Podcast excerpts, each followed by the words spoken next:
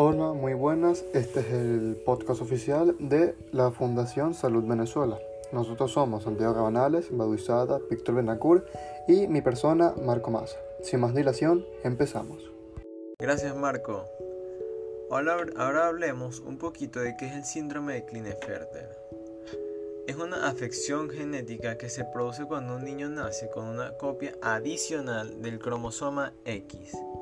También es una afección genética que solo afecta a los varones y que a menudo se diagnostica en la edad adulta. Ahora hablemos un poquito de la historia. Fue descrito en 1942 por Harry Klinefelter y sus ayudantes. Estas personas estudiaron a nueve pacientes con ginecomastía, testículos pequeños, azospernia y una elevada concentración de gonadotropinas.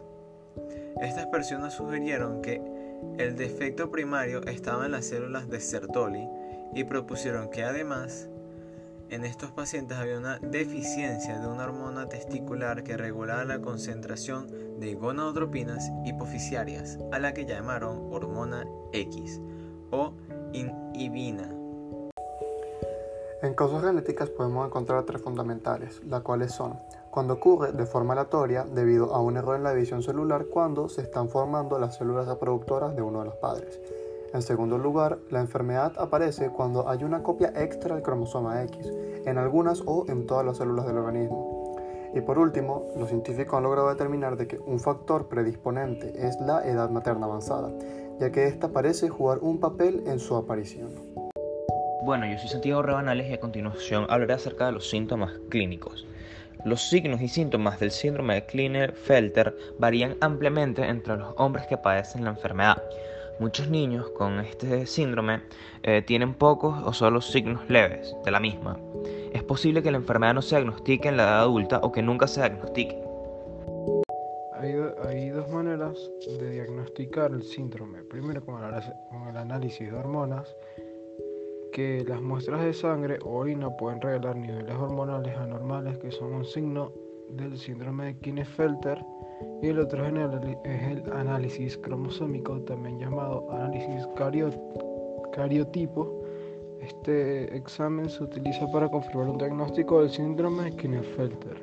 Ahorita hablaré acerca de los tratamientos actuales. Hay múltiples tratamientos, pero los que más destacan son la terapia de reemplazo de testosterona, la extracción del tejido mamario, la terapia del habla y terapia física, evaluación y apoyo educativo, entre muchas otras.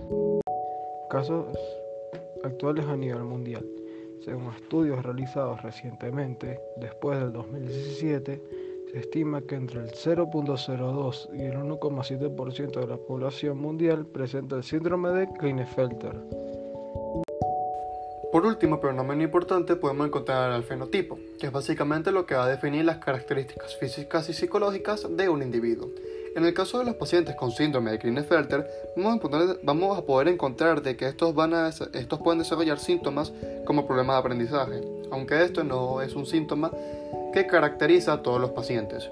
Después, en los síntomas, en, los, en las características físicas, podemos encontrar poco vello facial, musculatura poco desarrollada, pechos desarrollados y testículos pequeños. Estas serían básicamente las características más resaltables o más recalcables que podemos encontrar en los pacientes con síndrome de Klinefelter. Bueno, esperamos de que esta información les haya servido de mucho. Nos vemos en el, en el próximo podcast. Hasta la próxima.